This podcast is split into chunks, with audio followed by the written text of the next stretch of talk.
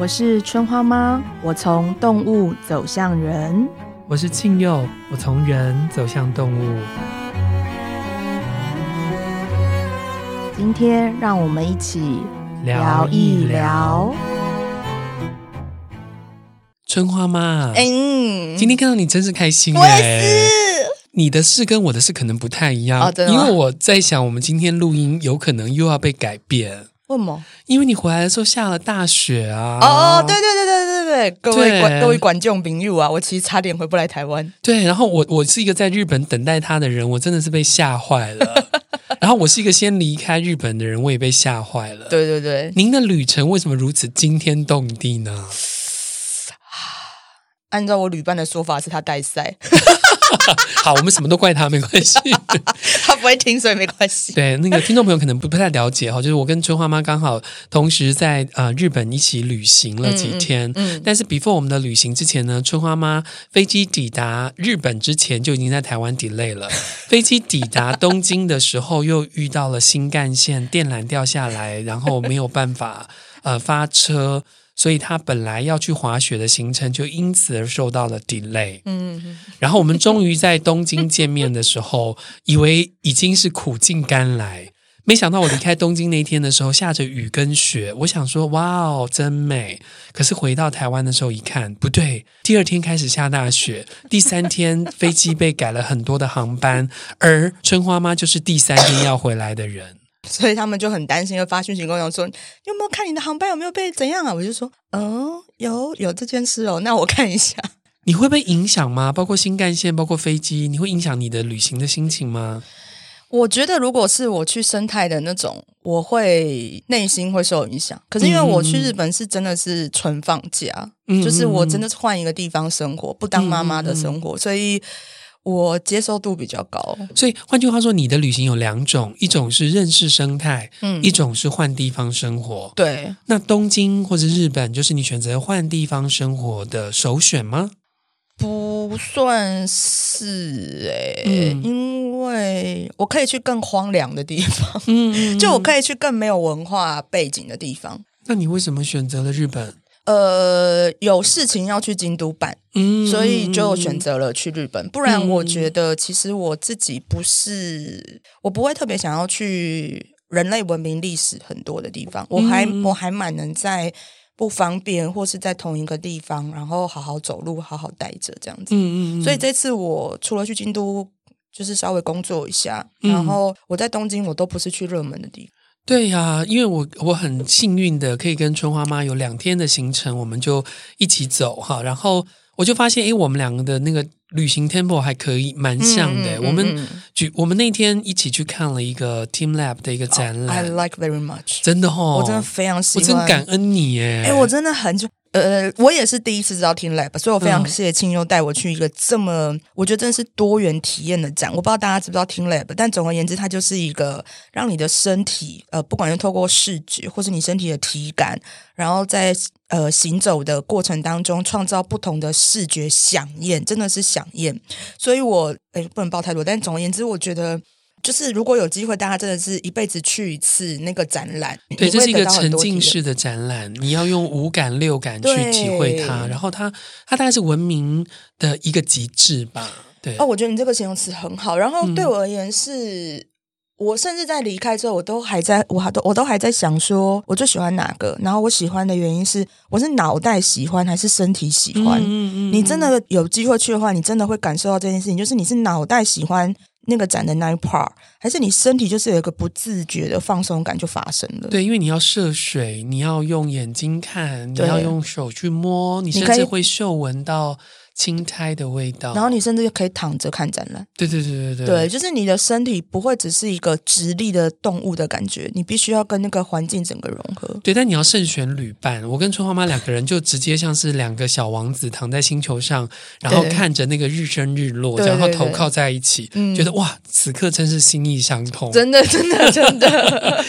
然后后来结束了 Team Lab 之后，我们就去了那个一个咖啡馆，嗯，然后呃一个北欧的咖啡馆是我朋友带我们去的北欧的咖啡馆，嗯、然后我们就走了一个涩谷的一条小小的街道，然后在街道上呢，春花妈就发挥了她的美食的雷达长才，我们就串了三家吧，对对对对对，我们俩在结束就可以这样疯狂的玩，对对对对对，然后就然后就是嗯，我们好像是我们好像是有平行宇宙的在聊天这样子，，A 可能在聊台湾，B 可能在聊心理，C 可能聊原生家庭，然后 D 可能聊旅伴这样，嗯、然后就同时进行，无缝接轨，对对对对对对，就超能聊天的。嗯，而且我觉得我们遇到的时候吃的那一家是我觉得我在整个日本旅程里面最好吃的。Oh my god，真的哦！没，我就是很想要再走回去。是因为我好吃吧？那也是啦。哎，跟对的人吃饭真的是也是会心灵很满足。嗯嗯，对对对。然后我真的觉得那一家最好吃。哦，真的哦。OK OK OK。我一直想走回去，只是我完全连地名都记不住而已。没关系，我觉得你就是你要你就就你就把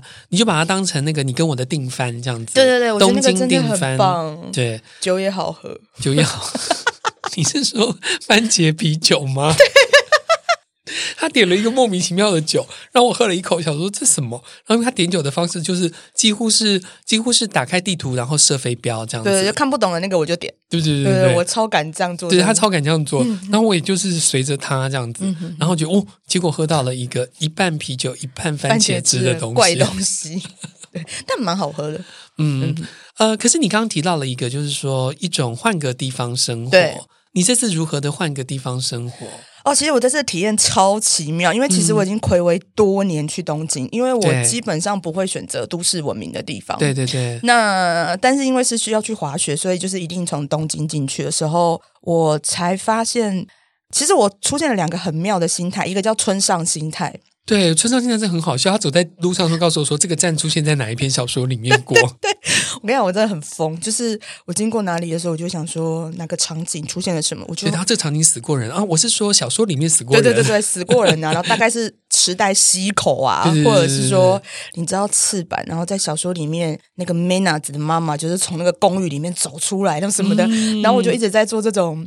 我我对东京的理解，我发现不是上一次的记忆，而是在村上小说里面哪些场景、哪些站名出现过。嗯，然后我还甚至试图去走可能的场景，这样子。我觉得我就是在我心中的东京，就是建构在小说里的，嗯，而不是出现在 real 生活的那种感觉。嗯，然后当我一边走着的时候，我就会忍不住想：那这些人还孤寂吗？对对对。然后或是这些人。对痛苦真的有感受嘛？嗯嗯嗯、当然，我除了村上，我还有，因为我其实是蛮大量阅读日本小说，我同时就会思考很多可能的场景，所以我一直觉得我是一个用自己很单逆式的 方式在游东京。东京具体发生什么事，我好像不是很 care。你这个也是一种 team lab 的方式，沉浸式的体验了东京，对只是那个只有你自己感受得到。对，我相信别人 不会感动，而且我就一直很好笑，我就一直想说我要。找到 Dennis，嗯，因为 Dennis 在村上的散文跟很重要，跟 After Dark 里面有那个，嗯、我就想说我要去，但是我就是一直没有去吃。你没有吃到吗？我没有吃到啊，因为因为我后来都去太冷门的地方了。哦，那你要交给我，下次交给我。那 Dennis 不好吃哦，没关系啊，我们就是吃一个情怀嘛。反正 Anyway，总而言之，就是我这是我的第一段情怀，然后第二段情怀，我觉得真的非常有意思，因为首先我真的是睽违多年去东京。然后其实我去年都还有去京都，嗯，然后那时候我其实，然后我是跟我的姐妹们去嘛，所以那时候我其实没有什么感觉到差异。嗯、那这次的旅伴是我，我们可能两三年没有一起出来了，只有两三年吗？就疫情啊，我们之前真的每年出来，哦，对对对，因为我们大概一年就见了一次面，就是一起旅行。哇，所以你们是是怎样？就是就是固定旅伴。对，因为他不麻烦，我我觉得他不麻烦。不麻烦的定义就是，他除了啰嗦一点之外，就是我们可以一起出门，然后分开旅行。哦，这是我觉得最大的方便。可是不是谁都可以吗？为什么选他？我没有那么常跟别人出来旅行啊。哦，然后我之前的旅伴也不太能分开啊。哦，原来如此。哦，我懂，我懂，我懂，我懂。对对对对，我觉得我找到一个我可以取而代之的位置。好，尽在不言中。然后，总而言之，就是因为我跟他，也就是整个疫情，我们没有出来见过面，因为我们平常其实就是这样的感情，这样子。然后他是我大学的认识的。然后，总而言之，就是这次出来的时候，我真的觉得，哦，we are so different。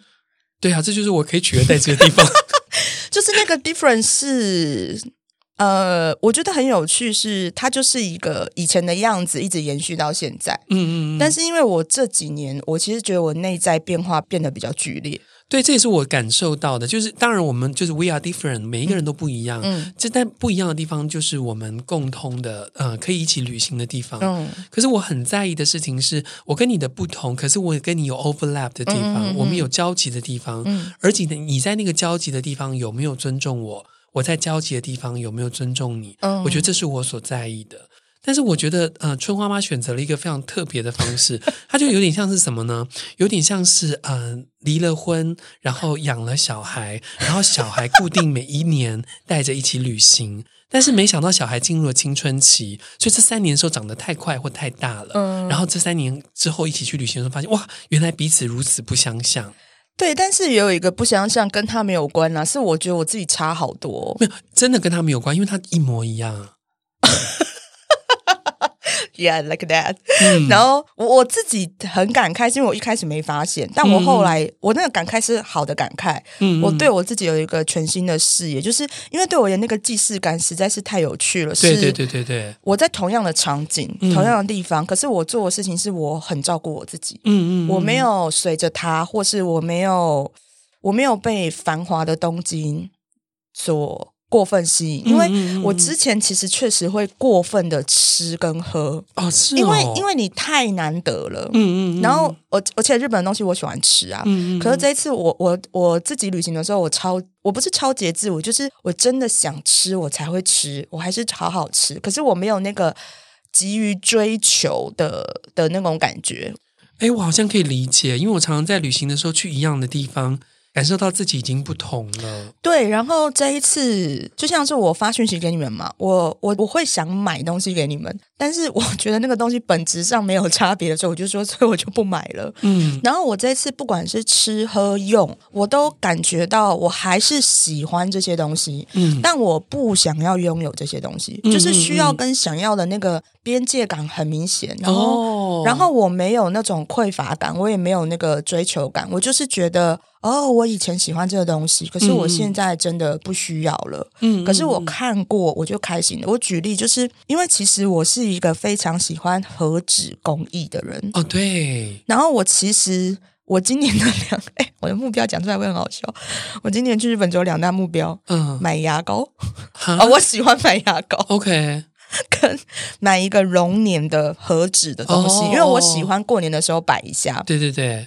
我牙膏是最后在机场，我想说，哎，我好像忘了也买牙膏，我记得买。嗯嗯嗯。盒子我其实都没有找到，哦，然后我其实也没有很刻意，就是嗯嗯因为我看到很多，但是我就是，嗯、哦，觉得这好漂亮哦，这好喜欢，而且我负担得来，嗯，但是我没有想要买，嗯，就是我觉得我，我觉得我在我深切的感觉到我更知道我需要什么了的那个东西，是我这次在日本旅行。很深切的感受，对，因为呢，我刚刚讲第一天，我们的我跟春花妈就这样相遇，然后我们就这样说了拜拜，在东京的街头上，嗯，来在可怕的涩谷，然后我们就各 因为我们俩都迷路迷路鬼，然后呃，第二次是因为我一个朋友临时告诉我说，哎，大江户救护旧货市集有了，然后就赶快跟那个春花妈说，哎，你不是想逛市集吗？我们赶快一起去吧，我们就约在旁边，然后吃了一个汉堡，好吃的汉堡，对，然后我们就逛起了这个市集。嗯但是我我在市集可以全身而退，我也是啊。对，然后我发现，哎，他也全身而退。对，这样。我其实，在市集总共只买了两个东西。嗯，我第一次逛完的时候就，就我就没有被任何东西吸引。然后我，但是我我常常觉得很多东西很漂亮。对。然后我很喜欢，然后我就觉得，嗯，逛一逛累了，我就去旁边咖啡店，就是坐在那边，然后一边想说。到底那个我要不要买给谁？跟谁？跟谁？嗯嗯，我想的是这个。然后，但是我那时候脑中有闪过，我在那个市集里面看到一个很有趣的阿伯。嗯，嗯，那为什么我会觉得那个阿伯很有趣呢？我觉得他不是去卖东西的，他是去晒太阳的。嗯嗯，嗯，他就是在自己的衣服堆里面，然后他瞧了一个非常舒服的位置，在心满意足的晒太阳。我就觉得他很可爱。然后我后来再走出去，因为。虽然四级的路不难，但因为我的能力并不足以可以记住四级的路，嗯嗯嗯嗯，我也根本忘记阿北在哪里了。所以我总共买了什么东西呢？我就是买了一件日式的外套，因为我非常想要买给我一个朋友叫天八，因为我帮他太太买了一个，所以我希望他们七七可以一起拥有一个，所以我帮他买了一个很帅的有他老婆意涵的外套。然后接下来我就看到一个二手的玩具，嗯、那为什么？因为我在这旅旅行中的时候，我知道那个我一个好朋友的先生原来喜欢咸蛋超人们，哦、但我不想要买咸蛋超人，我觉得他好丑哦，他的紧身衣也很丑，所以我就买咸蛋超人的腰。请注意你的言辞，我觉得他的紧身衣非常非常多人喜欢咸蛋超人，对，帮我逼掉。就是我觉得咸蛋超人比较不活泼，然后我想要活泼点，所以我就买了一个很丑的妖怪给他。很丑的妖怪吗？等一下，等等等，重来一次。换句话说，人家的先生喜欢的是咸蛋超人，你买的是咸蛋超人要去打的妖怪。对啊，因为我觉得妖怪当成一份礼物。我觉得妖怪比咸蛋超人好看啊，我个人觉得啦。哦、对，然后所以我就是买了这个。然后你知道这个意思就是说，别人喜欢哆啦 A 梦，结果你买了一个季安吗？差不多啊。老公，我不用管那么多吧？好吧，好吧，好吧。我已经有表达我心意就好了。哦、而且我觉得那个妖怪真的很可爱，哦、我就是喜欢他丑丑可爱，丑可爱。嗯。然后总而言之，而且我觉得，但而且我个人觉得，就是你知道，英雄的故事都是这样的。英雄打死了妖怪之后，妖怪就没有人在意他的下场。可是我在意妖怪的下场，嗯、所以我希望大家要都喜欢妖怪。好，然后以上这一段不代表本台立场。我个人呢、啊，我真的是这种人，我真的觉得我很希望大家知道妖怪的下场，因为妖怪动不动就要死掉，很可怜。嗯，对。然后后来呢，我就不知道为什么又又看到那个阿北了。嗯，然后我原本走过去，可是我实在很想要偷拍他晒太阳，太可爱了。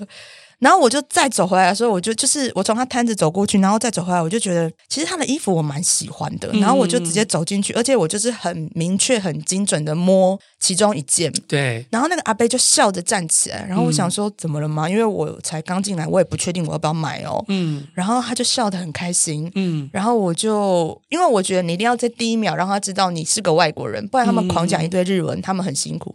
然后我就 Hello，然后他就。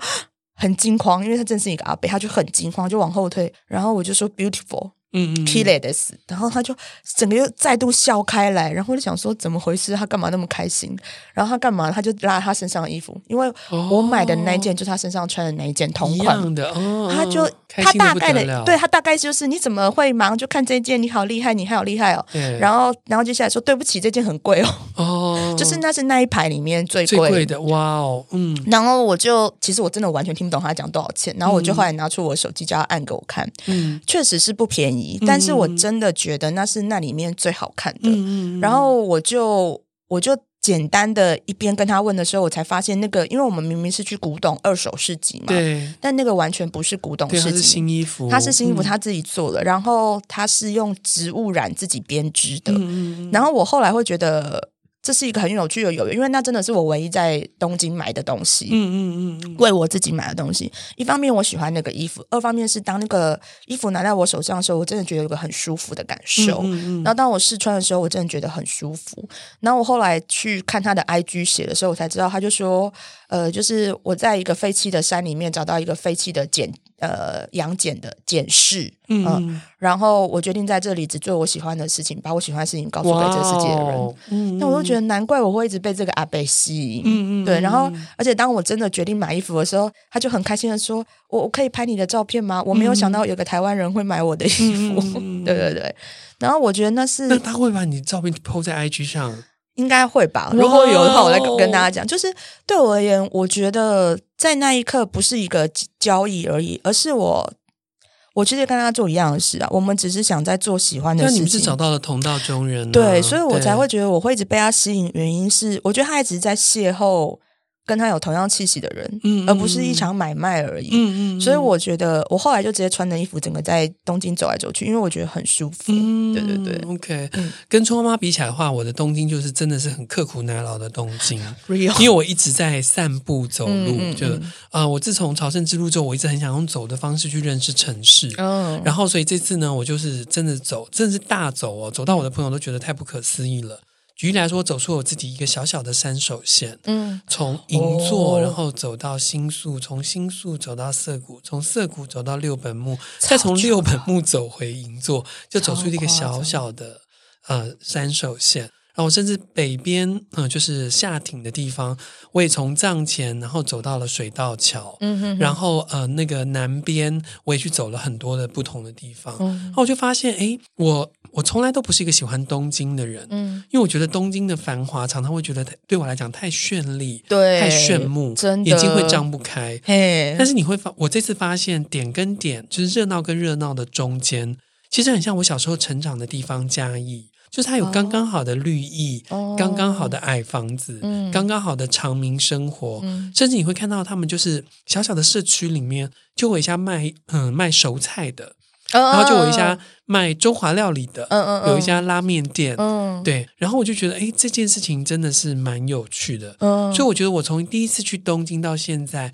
我一直觉得东京是一个可以大隐隐于市的地方，就是一个人你可以在那里完全的躲起来。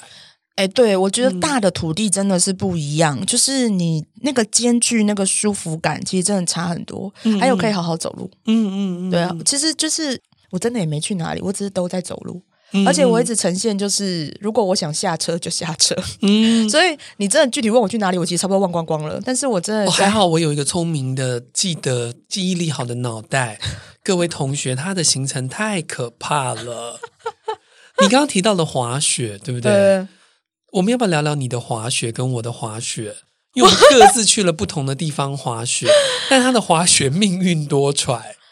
我就是发现哦，这是一个很有趣的感受。对啊，我我还没有跟任何人说。然后我我觉得那是一个还蛮深层认识自己的机会。就是呃，我不是第一次去有雪的地方，但我确实是第一次去雪场。对，然后走在这么深的雪里。对，结果我发现我是生气的。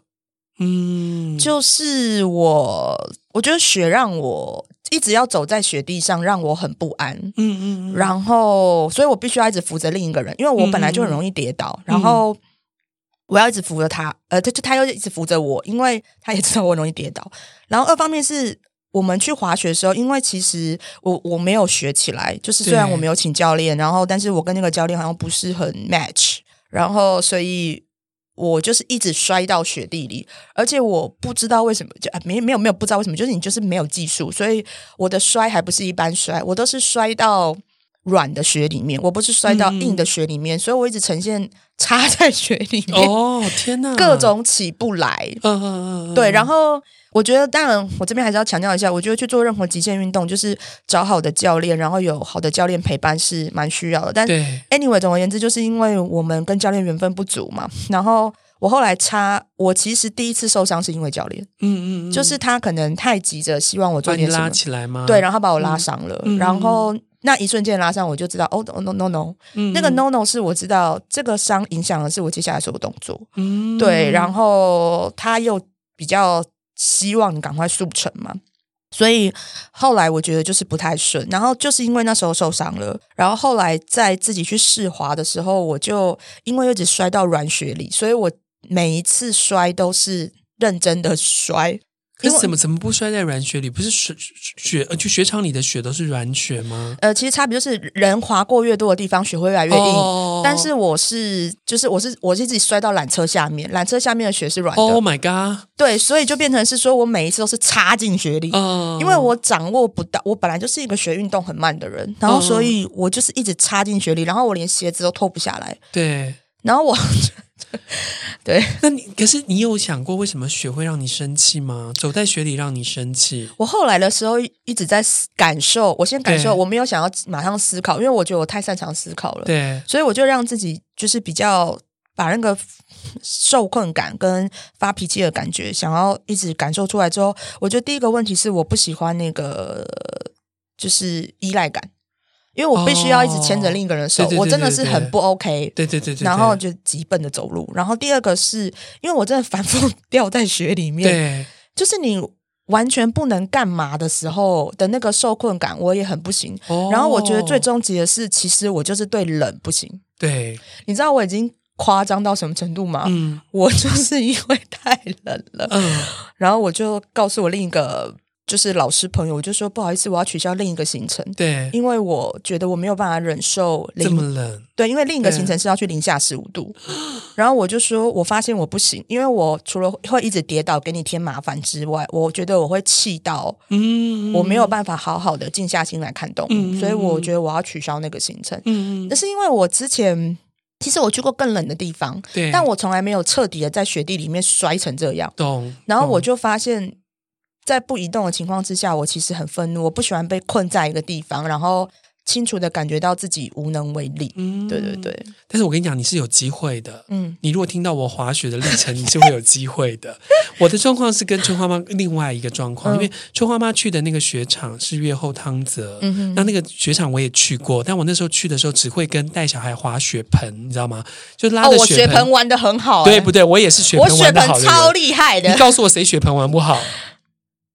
我旅伴他没有很，我旅伴跌倒，他就是没有那个哎、我是完全可以滑下来哦。哦，我也是啊，而且我还可以换方向。哦，好，我超会玩雪盆。好，那为什么我那时候会玩雪盆呢？是我二零一二年的时候，我去了青井泽，那时候我是一个记者，嗯、然后青井泽丁呢要找我们去这个访问，所以他就是说文字记者一定要就是让我们去滑雪这样子，嗯、所以他就派了一对一的教练给我要教我，哦、然后我就跟他说没有没有没有，我是一个学运动很慢的人，我不行。嗯、我说你如果一定要学的，一定要请教练，要一对二，就是让我跟我的摄影记者。可以一起去学，因为你要放松一点。不是，是因为我知道我学不好啊。哦哦。那我们这种采访，如果你没有人有拍到好的照片，没有好的体验的话，其实这个采访就几乎不成立，不成立嘛。嗯嗯。所以那个摄影就很感谢我，因为他就是一个很喜欢运动的人。太好了。所以呢，我们就一起去学。他呢就很快的学会，我呢就跟你一样一直插在雪里，各种插，各种插，我真是各种各种插。你能想到跌倒方式，我都完成了。那我更惨的是，我还居然摔到膝盖渗血。我是摔到脖子。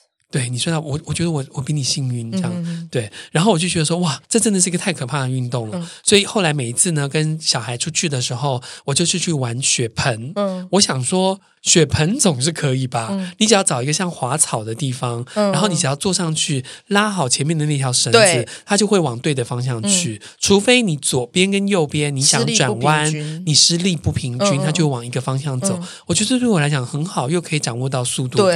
对。对但难题来了，我弟弟的小孩呢，因为很会溜直排轮，嗯，那直排轮的进阶就是滑雪。哦、我弟弟就想说，那要不要带他们去滑雪看看？嗯嗯、但我弟弟因为腰受伤，哦、所以他就说，那希望我可以陪小孩滑雪。嗯、我真的是三条线的接下了这个任务。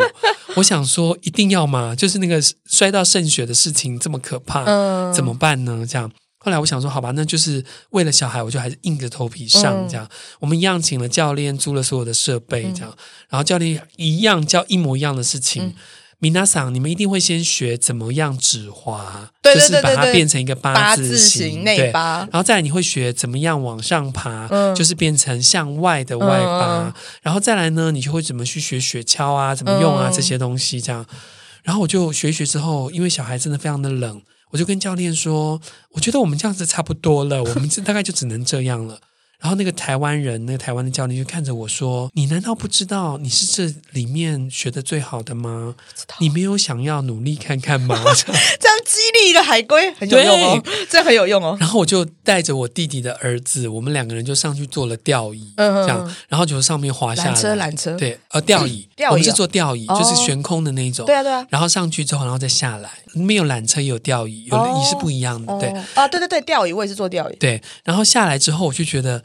天哪！我人生竟然学会滑雪了，在阔别十几年之后，我就学会了。对，所以我说，你你知道，十几年就是我跟你年龄的差别。哦，你到了我这个年纪的时候，可是我不知道我会不会再去滑雪，因为我觉得那个冷，我真的好像不太行。我也以为，我从来也以为我人生不会再碰滑雪。我觉得如果下次会这样子对我，应该就我姐妹。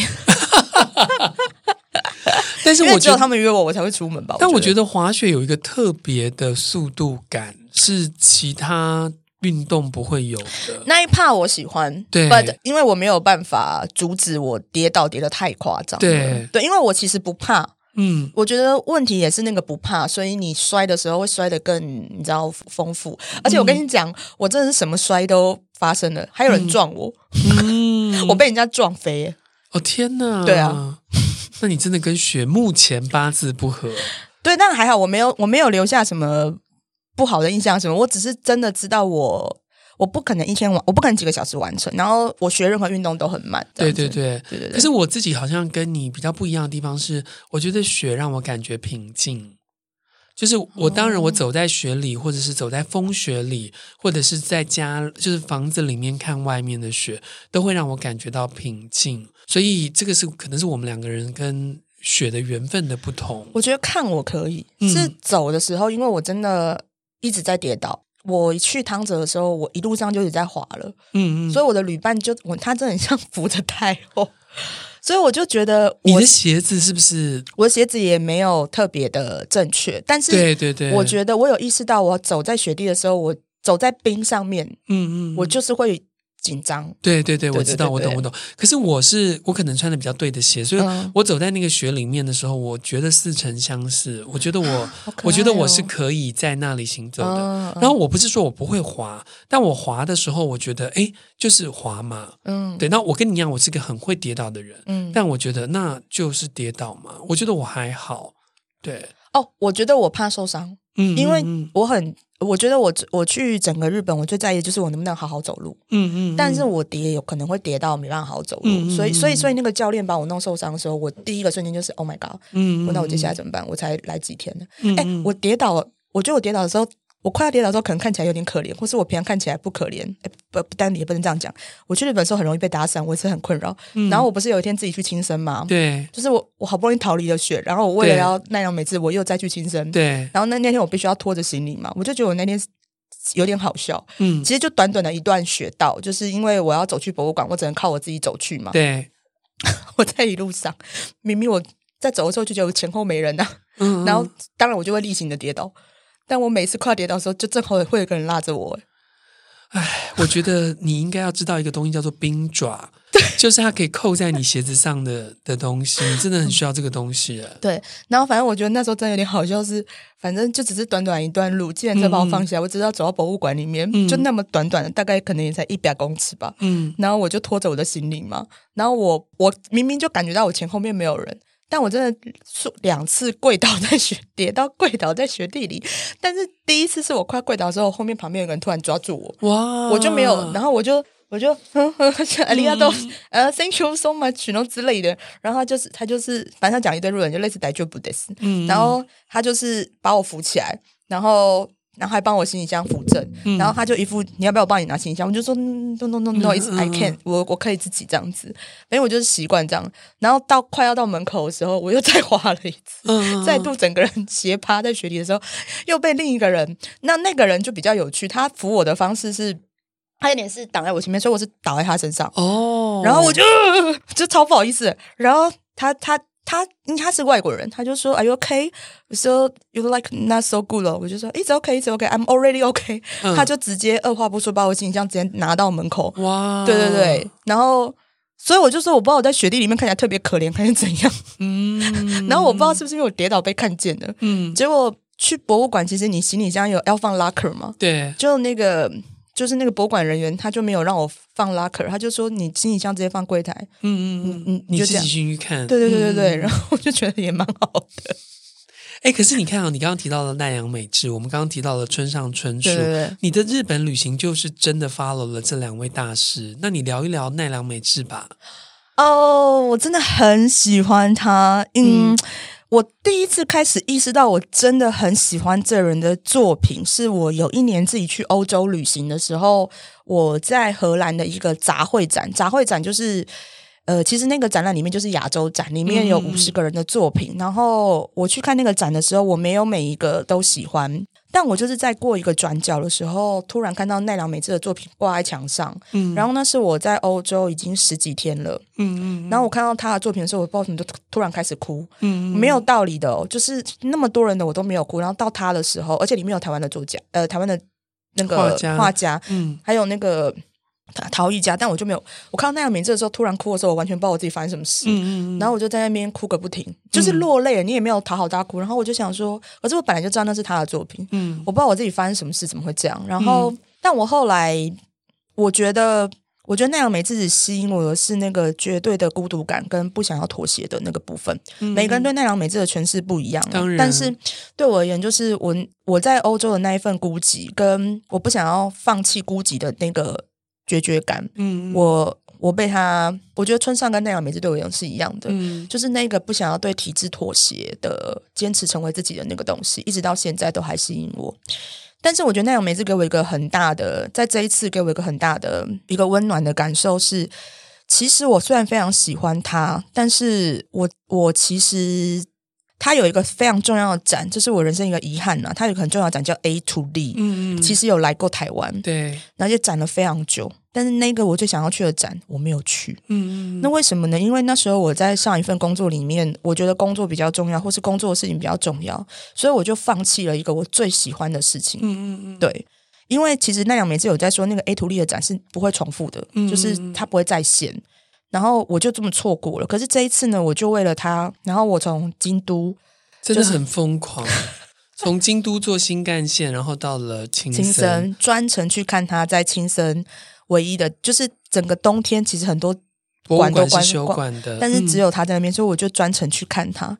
然后在那一刻，我对自己有一份感动，是我终于学会了选择喜欢的事情，然后为我自己喜欢的事情付出。嗯，我终于不再以其他人或是以工作那种借口隔离我自己。嗯，所以我在青森博物馆里面好好的看他的展览，然后在他出生的地方看他的展览的时候。我真的可以聊，你知道那那个东西很有趣，是我看到他的变化，我同时也看到我自己的变化。嗯，然后原来可能对你们而言那是一件大事，因为我自己去亲身，但对我而言是天哪！原来为自己做一件喜欢的小事，然后让自己放在一个喜欢的地方，是如此的幸福。对，嗯就是、我觉得你今天的关键字一直是孤绝，然后不妥协。对对对，包括从那个呃旧货市集的那个阿贝，阿贝然后到村上，然后到奈 良奈良美智。你觉得这是你现在生命中要去面对的议题，还是一直以来你就在面对这样的议题？你说孤绝吗？对，孤绝跟不跟体制妥协，不跟体制妥协应该会是一直的。对，孤绝呢？孤绝。我到现在还孤绝，因为孤绝这个字对我而言，它有一点点很很锐利，但是我非常享受孤单。对对。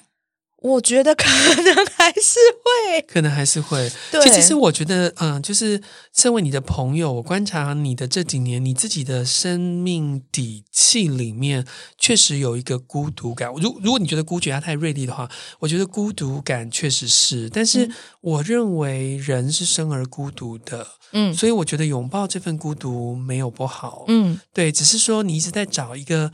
共振共鸣的人，或者是艺术作品，嗯，村上跟阿北的衣服，或者是奈良美智那个在青森专程去的博物馆，嗯，好像都满足了这样子的你。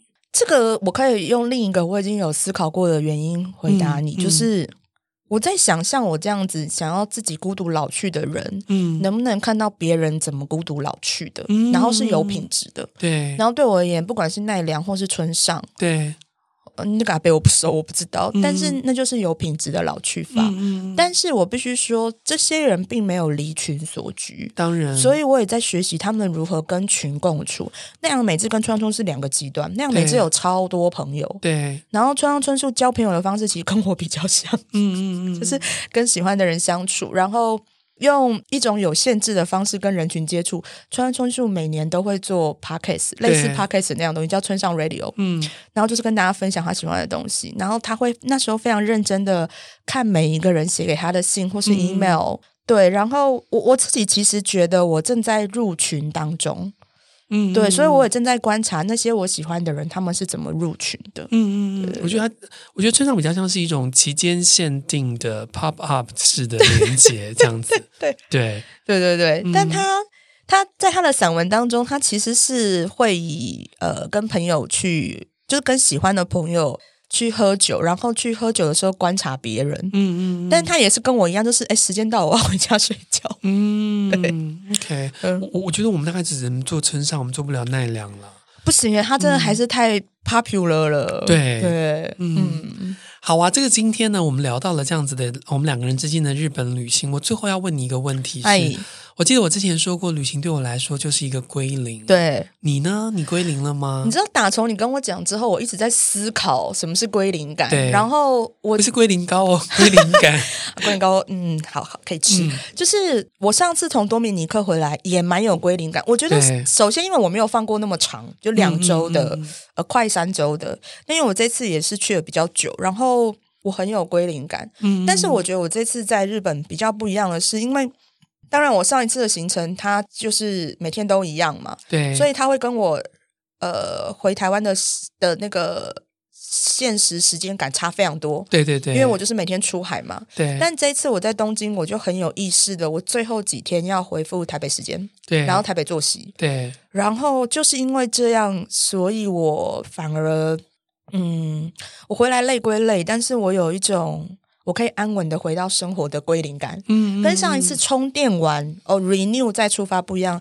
我这次是有一种，因为我陪着我自己好好的转换身份，然后再陪自己 warm up 回到台湾时间的时候，我反而就是有一种，嗯，我休息够了，然后。嗯嗯嗯，其实现在的生活给我的滋养已经开始了，嗯，嗯，所以我反而那个归零感是一种我很踏实的回到现在的生活当中，对，然后我可以再出发的那种感觉，嗯、对对对、嗯。我一直觉得旅行对我来说是一个人生最呃重要的事情之一，嗯哼哼。然后不管是你刚刚讲的完全离开嗯、呃、本来生活的旅行，像出海，嗯，或者是嗯、呃、像这次的东京，它是完全复制了一种生活的在他方那样子的感觉，嗯，我都觉得它都是提供我们思考的空间。同意，非常对，所以呃，很幸运这次我可以跟春花妈两个人一起在那里思考。虽然我们思考方向可能很不一样，对，对，对，但我们踏在同一条呃同一块土地上，或是我们在同一间酒吧的时候，我觉得那个那个呃那个旅行旅伴的那个那个。连接感、质地是真的是很棒的，而且会更亲密。我觉得，对对对，嗯、所以嗯、呃，亲爱的听众朋友，如果你有呃这样子的一个旅游经验，欢迎你留言给我们，跟我们分享。但我们听到的也有更多是旅伴旅行之后不能够在一起的，我们也可以接受哦。好了，最后我们要抽出这个今天的旅行的祝福。哦、天哪，带着全新的能量抽，我们会与怎么样的？我是抽那个我的耀轮牌，不知道会跟怎么样能量相遇。好，我的是第六十八天，哇，日日要轮，嗯，将爱进行到底。OK，各位亲爱的朋友，在旅行这个主题里面，我抽到的是路径二六重建。那我觉得重建呢，才能真正的将爱进行到底。因为旅行的归零对我而言有很有趣，你是可以 renew 回到你的生活，但是你也可以再度意识到你自己是一个怎么样的人。所以每一次的旅行都是一个自我超越的过程。嗯，所以其实也代表着你愿意重建你的生活，让你对自己的爱可以进行到底。谢谢春花妈，谢谢各位听众朋友。希望不管你在此刻、此时此地，或在异乡他方，你都有一种归零的生活感。